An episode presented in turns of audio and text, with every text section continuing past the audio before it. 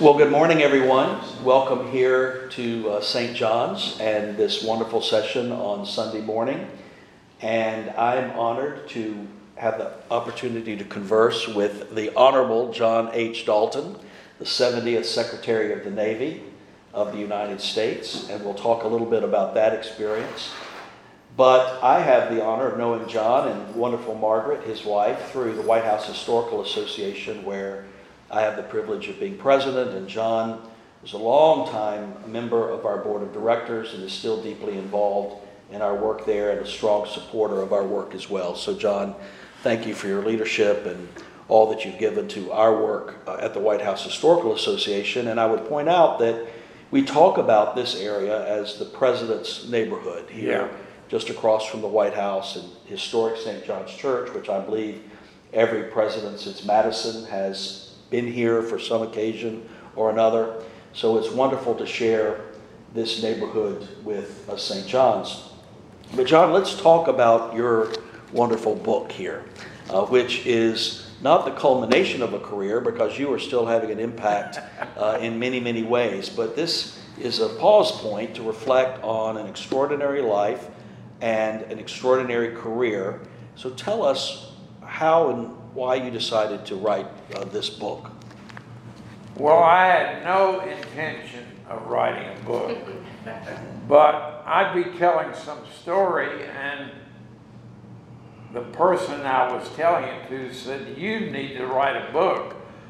And I dismissed it for the first few times, but after it got to be more and more, I think I thought maybe I should.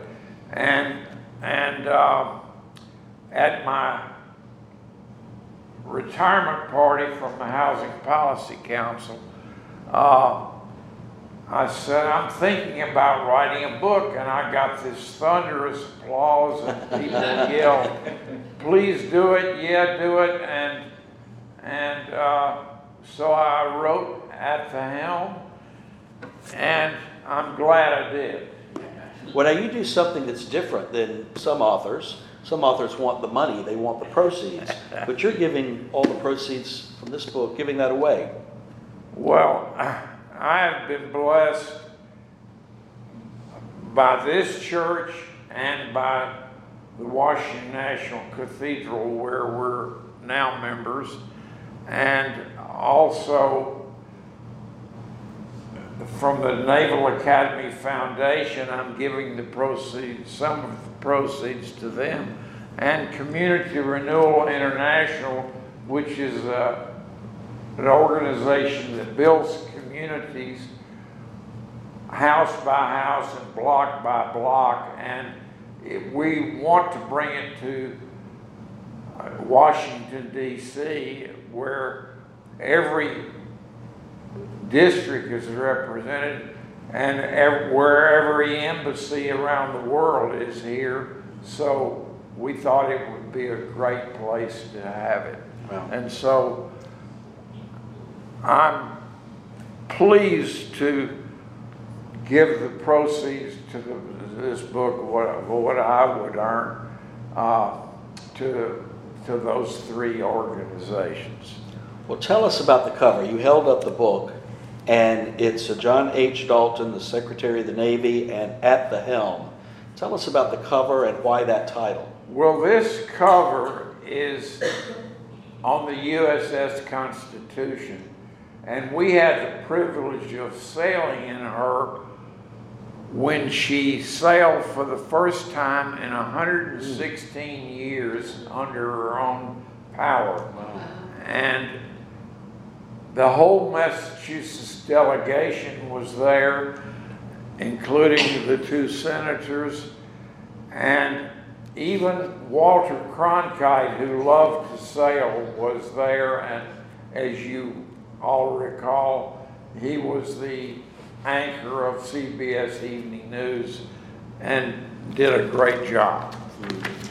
Well, And even the Blue Angels were there to salute us. Oh, that's great. And where did that take place, John? It was in, uh, it was in Massachusetts Oh, was? Bay. Wow. Yeah. Well, in the, the preface to the book that you write, there's a wonderful quote by former American ambassador to the Court of St. James in London, uh, Phil Lader. And I'd like to read that quote and have you react to it because it's obviously important to you to include it in the preface, but you also make reference to it in the, on, the, on the cover. And that quote is Everyone in this room is very busy and has a lot of balls in the air. Three of those balls are crystal. And if you break one of those, you have a big problem. They are your family, your friends, and your faith. Be sure and nurture them. If so, they will be there for when you need them. Well, those three things have been with me all my life. I, I, I was blessed with a great family. Uh, my mother took me to the Billy Graham crusade, and I heard him, and and uh, you know, it's been it's it's the friends you if if you're going to be a friend, you need to make friends, and I have focused on that, and uh, my family, my friends, and my faith have been with me all through my life, and they have helped me through some difficult times. Well, the Navy has obviously been um, important part of your life, starting with your time at the Academy, but you didn't have the traditional path to the Academy. Tell us where you grew up and how you ended up at the Naval Academy. Well, uh, I had an older sister who was 10 years my senior, and I have an older brother who is six years older and I saw how my parents sacrificed to send them to college. And I wanted to go, I was a pretty good athlete, and I wanted to go to football, go to college on a football scholarship. And I had a, a career ending knee injury in the, in the, uh, playing football in my sophomore year. And so, welcome. We're glad you're here. Uh, and so, I went to the doctor, and he said I could forget about contact sports. Mm. And he even said, if you take care of your knee, you may be able to dance with your wife and play nine holes of golf, but you can forget about contact sports. About that time, we had an inspirational school board member speak to one of our assemblies, and he said he wanted his son to go to the U.S. Naval Academy because that was the best overall education a young man could get. And I said, aha, that's what I need. That's what I, where I'll go. And I went, went over from school that day and I told my brother, I want to go to the U.S. Naval Academy. And he's, he, the next day at work, he wrote our congressman and asked for the application package and and uh, it it was it was I only applied to the Naval Academy and I learned late in my senior year that I had not received the appointment. And as luck would have it, my next door neighbor uh, worked at Glenwood Drug uh, Drugstore right across the street from my high school, and and so she was gonna. T- uh, our, our Congressman Overton Brooks had breakfast there every morning that the Congress was not in session. And she would tell me when he's gonna be there, and I, I did, she did, and I went right up to him to make my case, and I told him that I'd been to LSU the year before, that I had applied for the Naval Academy appointment and didn't get in. And, and I had done very well at LSU. I was elected president of my pledge class. I was elected to represent the student, the uh, freshman class to the Student Government Association. And I was initiated in Phi Eta Sigma, uh, a college academic uh, I was introduced, I was initiated into that fraternity, and I, I said, if you will give me your principal appointment, you will not regret it. and he did, and I was off to Annapolis, and I hope he doesn't second guess his decision many years later. Well, we can talk all day probably about stories while you were a midshipman at the academy, but you and I recently recorded another podcast that's going to be released in November around the 60th anniversary, anniversary of uh, President Kennedy's assassination. And while a midshipman at the academy, you had the privilege and distinction of two elements of the Kennedy presidency that you participated in. Tell us about those. Well, I was, I was uh, at President Kennedy's inauguration, and the whole brigade of midshipmen, he wanted to have a big Navy presence because the Navy meant a lot to him, and he, he learned some of his leadership skills there. And we marched in his uh, inaugural parade, and I was asked, I was serving as deputy brigade commander, and I was asked to lead the honor company in his funeral procession uh, when he was killed uh, my senior year. He was elected my freshman year, and he was killed my senior year, and and I'll never forget that. That was a great honor, and people were crying on the streets, and people climbed up in trees. I mean, it was something to behold. Mm. It really was. And very special that it took until 1960 for the first Navy veteran to be elected President of the United States. He was the first uh, member of the Navy who had held that distinction. Well, he was, and after he was elected, LBJ was president, and who would, uh, was a naval officer. Uh, Richard Nixon was a former naval officer, and Gerald Ford was a former naval officer, and Jimmy Carter was a former naval officer. And George H.W. Bush. George H.W. Bush. Yeah. Yeah, So- absolutely. Well, you graduate from the academy having had that extraordinary bookend privilege of marching in the inaugural parade and then the, the tragic uh, funeral procession. And you go into the nuclear navy. And I want to congratulate you because Secretary Del Toro has recently n- announced that there will be a Virginia class nuclear submarine named for John that is being built by the Navy. And that is about the honor of honors to have that.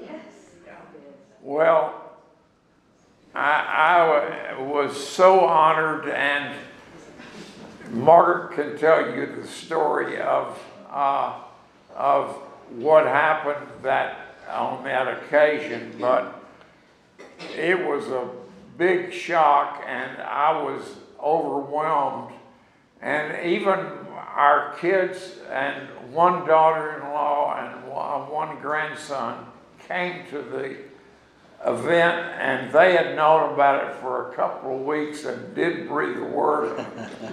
and uh, I, I was overjoyed and really honored in, in the nicest way uh, to have that submarine named after me. Now, you were a submariner as well. I was. In the Navy. Tell us about that experience. And I understand, or as I recall from reading, there was a story about a family tragedy that occurred while you were on the Calhoun. I think that, that's an interesting story to share. Well, I was uh, on the USS Blueback, which is now, which was the last diesel electric boat the Navy ever built. And uh, it is at the Oregon Museum of Science and Industry. If you have plans to visit Portland, you might see it. Uh, I, I recommend you see it. And uh, after I, I, I didn't mention that I was selected to compete for a Rhodes Scholarship, but I didn't get it, and none of the five of us got it. And uh, the Vietnam War was starting to get ugly, and military people were shunned, uh, as to, uh, as you would say. But uh, I really enjoyed it, and serving on the uh, nuclear powered. John C. Calhoun was the nuclear submarine I served on, and uh, after after the blueback, after I didn't get the scholarship, I applied for the nuclear power program and had an interview with Admiral Rickover, which is unforgettable, which I talk about in the book. And, uh, you know, the rest is history. But there was a family issue that occurred while you were Yeah. the Calhoun. Uh, that's true. Prior to my last patrol, my niece died while at camp. And I wanted to go home to be with my family. And it was such a tragic incident that I applied for emergency leave and he's, the captain said, we deploy in four days and I can replace you in that amount of time, which is completely understandable. But I wanted to go home to be with my family and I couldn't because we were in Rota, Spain and about to deploy. And uh, I completely understand, uh, understood his decision, but I decided to resign my commission and, and go back to school to get my MBA degree. And I married the love of my life in my, in, while I was at Wharton and, and I, you know, it was a great blessing. But you had known Margaret for quite some time, Yeah. That wasn't a new romance. Well, we, we met for the first time in high school, and I, I was slow to recommend, I, to uh, propose to her, and uh, I did make the, uh, the first date, I said, Mrs. Ogilvy, what time would you like to have, for me to have Margaret home? And she said, oh, about 11, and, and I got her home by 11. but uh, it was, it was a romance that we dated off and on uh, for 11 years and finally pulled, I finally pulled the trigger and asked her to marry me. We, we've been married for 52 years.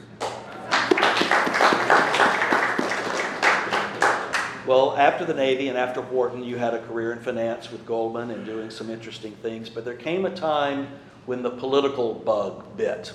And you had an opportunity to meet then Governor Carter before he was president. And that, there was a spark that went off there. Share that with us. Well, uh, I met Governor Carter, who was running for president, uh, in July of 1975, and he had 1% name identification at the time. And I sat next to him during lunch. Uh, I was active in the chapter, I was on the executive committee. This was a civic club meeting or something. Yeah, of, of the Naval Academy chapter. Yeah. And uh, I said, Governor, we were both Southerners, we were both Naval Academy graduates, we were both submariners, and we both worked for Admiral Rickover, and we just hit it off. And he said, in his closing remarks, which were great, and he did well in the Q&A, he said, I want a government as good, as open, as honest, and as filled with love as are the American people. Mm. And that grabbed me, and I said, I, I went home from work that day, and I told Margaret, I had lunch today with the next president of the United States. I said, he's going to win, and I'm going to help him. And I dove in with both feet. And you've stayed close to President Yeah, Carter. I have indeed. We were invited to his 75th wedding anniversary in Plains, Georgia. And it was great, and we visited with him the next morning at the Maranatha Baptist Church where he taught Sunday school for many years. And we had the privilege of seeing him teach that Sunday school lesson three times. Well, let's fast forward to another presidency, that of President Clinton. And a phone call comes, and you're offered an extraordinary opportunity. What led up to that? And tell us about receiving that invitation from President Clinton. Well, I was active in the Democratic Leadership Council when, when we were lived in San Antonio. And uh, he was chairman of the Democratic Leadership Council, which was the more moderate wing of the Democratic Party. And uh, we, I got to know him well during that time, and uh, I, this is all in the book, but you know, we hit it off as well, and got I got to know him well in the Democratic Leadership Council, and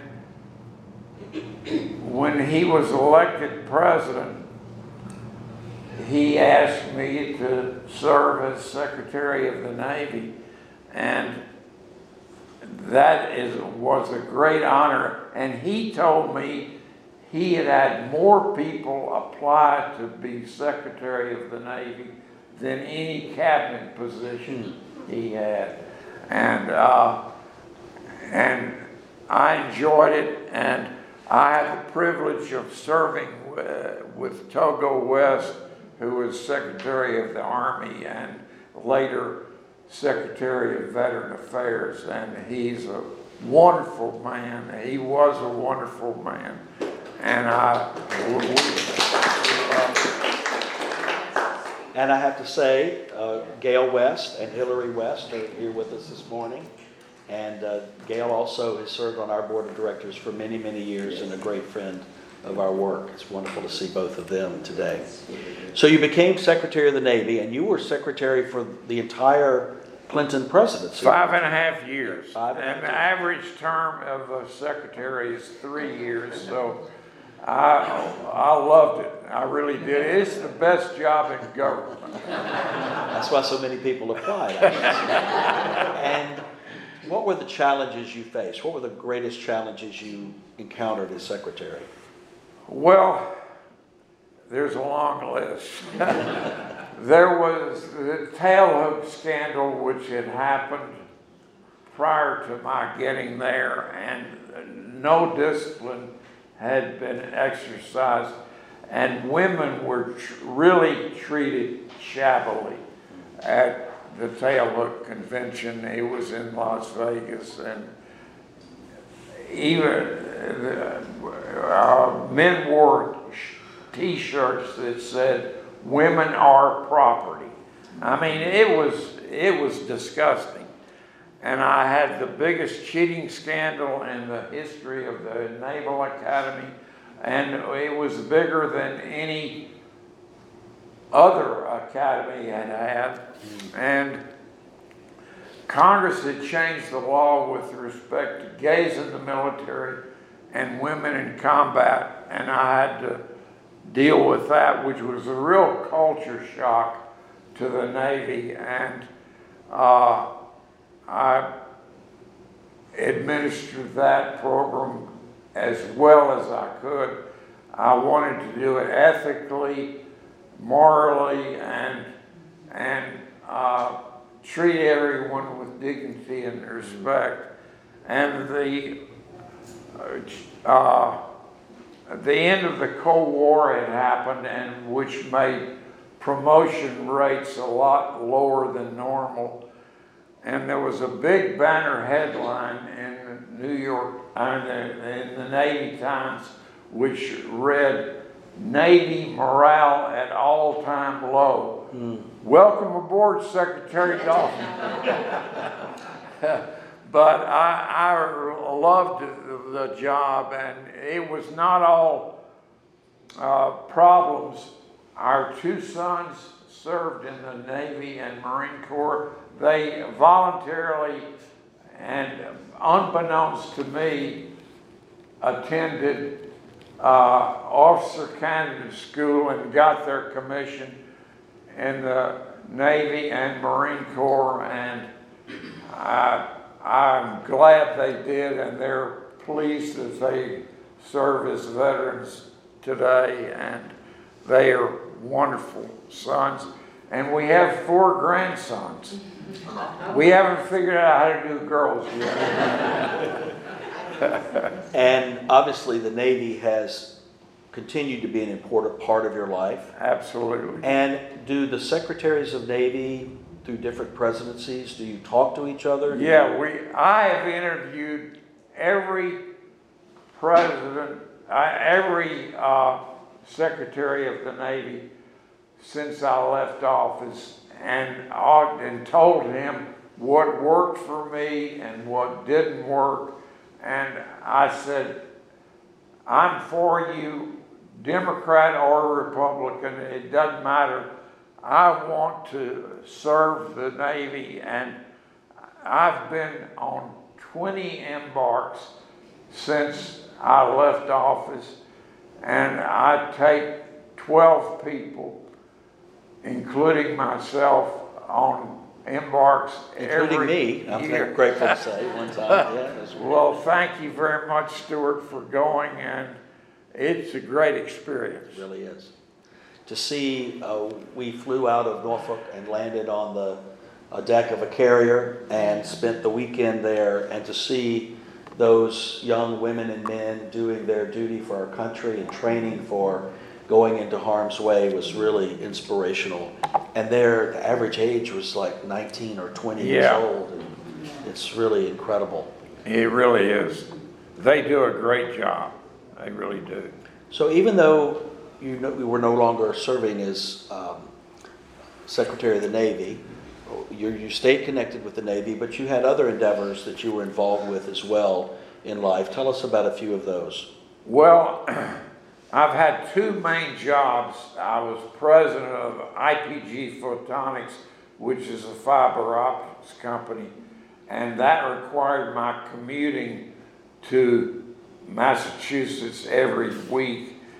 And I signed a four-year contract, but when the four years was up, I said, I'm not uh, applying for an extension for my,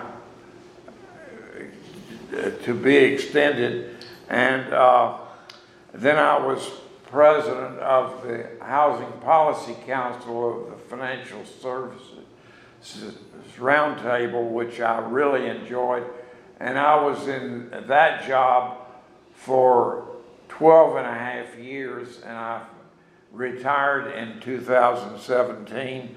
But I'm still on two boards and, and help w- on boards with the, like, the White House Historical Association. And I'm pleased to work for, for you, Stewart, With, not for. I work for you. Well, it, it's a delight, and you've done a great job as our president. Thank you. You really have. Well, when we talk about White House history, we often talk about the women who were the first ladies, and we speculate would that man have been president if it had not been for that first lady? Would you have achieved all you did in your life if you had not had Miss Margaret? no question, I, I would not have, and Margaret is my claim to fame, and I love her and devoted, to her. And she did a great job for the Navy when I was uh, secretary. She used to take congressional spouses on embarks like you would- did, and she did a wonderful job. And and uh, one time we were in Hawaii, and I, we came home for dinner to change clothes, and I, I said, "How was your day?" And and she teared up, and she, she said, "We've got to do something about housing." Hmm. And she told me the story, and I said, when we get back to Washington, I'll ask you to come to the uh, briefing for housing, and uh, and the person that gave us the briefing said, I've never met a Secretary of the Navy, and I've certainly never given one a briefing. And I had Margaret there, and I, I uh, uh, was, took aboard what they told me, and I said, I want to make an appointment with the Secretary of Defense and tell him about this, and I, I did, and the Air Force was here, the Army was here, the Navy was here, per capita spending, and the Marine Corps was at the bottom. And I said, we have to do something about this, Mr. Secretary. And before the end of the day, I had a call from John Deutch, who was the Deputy Secretary of Defense. He said, the Secretary has decided to enhance your budget by a hundred million dollars. Uh, The only question I have is, where do you want it to go? Do you want it all to go to every, to Navy housing? I said, yes, sir, every penny. And, and, and we turned things around for, Well, there are uh, very few couples in Washington that you see, when you see one, you don't, you always see the other. And that's true with you two, it was true with uh, uh, Gail and Togo as well, and really fantastic partners and fantastic teams, and uh, really uh, the Wests and the Daltons were certainly that, and it's an ex- exciting example to all, an inspirational example to all of us. We have about seven or eight minutes for questions. If anybody in our audience has a, a question, Margaret, you probably have a couple of zingers you'd like to Anybody have a question for Secretary Dalton? yes, ma'am. Congratulations on your retirement. What are you doing these days to enjoy yourselves after your long and il- illustrious, illustrative service to the government and thank you for your service. And I look forward to reading your book. Well, I hope you enjoy it. I really know do. I will. Well, uh, we, I'm on two corporate boards and numerous nonprofit boards, and I'm on two, two corporate boards, and we're traveling more, and we have two sons and four grandsons, and we like to spend time with them, and life is good. Yeah, Navy football Go- games. Going to all Navy football games. Anybody else with a question?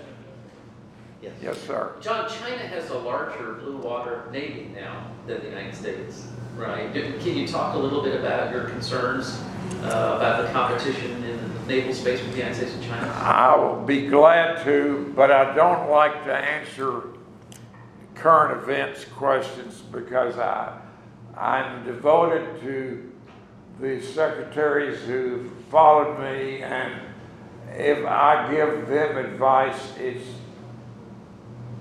it's confidential. But, uh, the British Navy or the China Navy is, is, uh, troublesome. They are building ships faster than we are, and uh, they're not as good as we are, but they're, the sheer number of them is concerning to me, and uh, don't bet against the U.S. Navy and Marine Corps. We uh, began our conversation in talking about the quote with the three elements, uh, and it's in the title of your book, My Journey with Family, Faith, and Friends to Calm the Storms of Life. We've talked uh, quite a bit about family and friends, but let's close in sharing about faith and how that has been an important part of your life and career and your time in the Navy. Well, thank you, Stewart. Uh, I love St. John's Church. We've been here as members, uh, and we're pretty good members. And, uh, well, uh, I, uh, and we're now, uh, members of the Washington National Cathedral, and the reason we're there is because John Claypool invited us to accompany him. Sam Lloyd was being made the dean, and uh, we went to his uh, inauguration or uh, dedication, and he preached a great sermon, and uh, so it was much more convenient to where we lived, and uh, we decided to join uh, the Washington National Cathedral.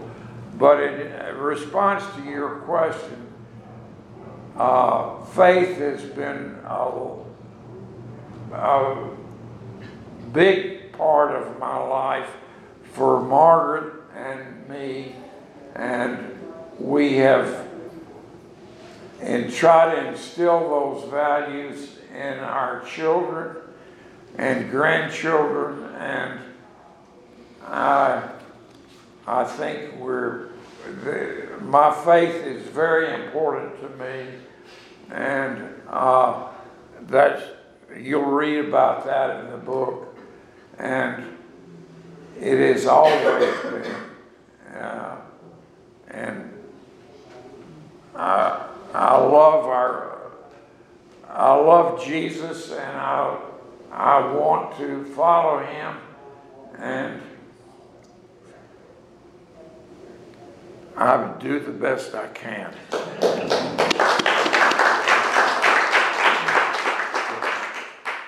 John, I used to sit behind you for years. Were you born an Episcopalian? No, I grew up in the Methodist church, and when Margaret and I, she grew up in the Presbyterian church, and I went to the Naval Academy, which uh, had the Book of Common Prayer, and uh, we became Episcopalians. Your brother-in-law. Very young then. And, yeah, my brother-in-law was a priest in the Episcopal Church, and one by one, we all became Episcopalians. Well, thank you all for being here, and John, thank you for sharing your story, and Margaret for being a, a wonderful partner with John on this journey that will continue. The journey continues, and uh, we have the rector here today. Rob, it's great to be here in the church, and we had spoken earlier about President's Neighborhood and our connectivity and friendship here, and what a wonderful church this is, not just for this neighborhood, but for the city of Washington and for our country as well. Thank you for your ministry that you have here. So. Well, I, I want to compliment you, Rob, for doing a great job at my our former church, and uh, you've done a great job, and uh, I appreciate it. And I have books for each of you. I'm they're gratis, and uh, I'm donating uh, money for the uh, te- steeple that's being built. And it, it's beautiful. I know it will be beautiful. Uh, thank you, Rob, for what you do, for leading this parish. Well, I I feel like I should say a big thank you to all of you for being here, and a big thank you to you, Secretary Dalton. Thank you for coming back and sharing these great stories with us.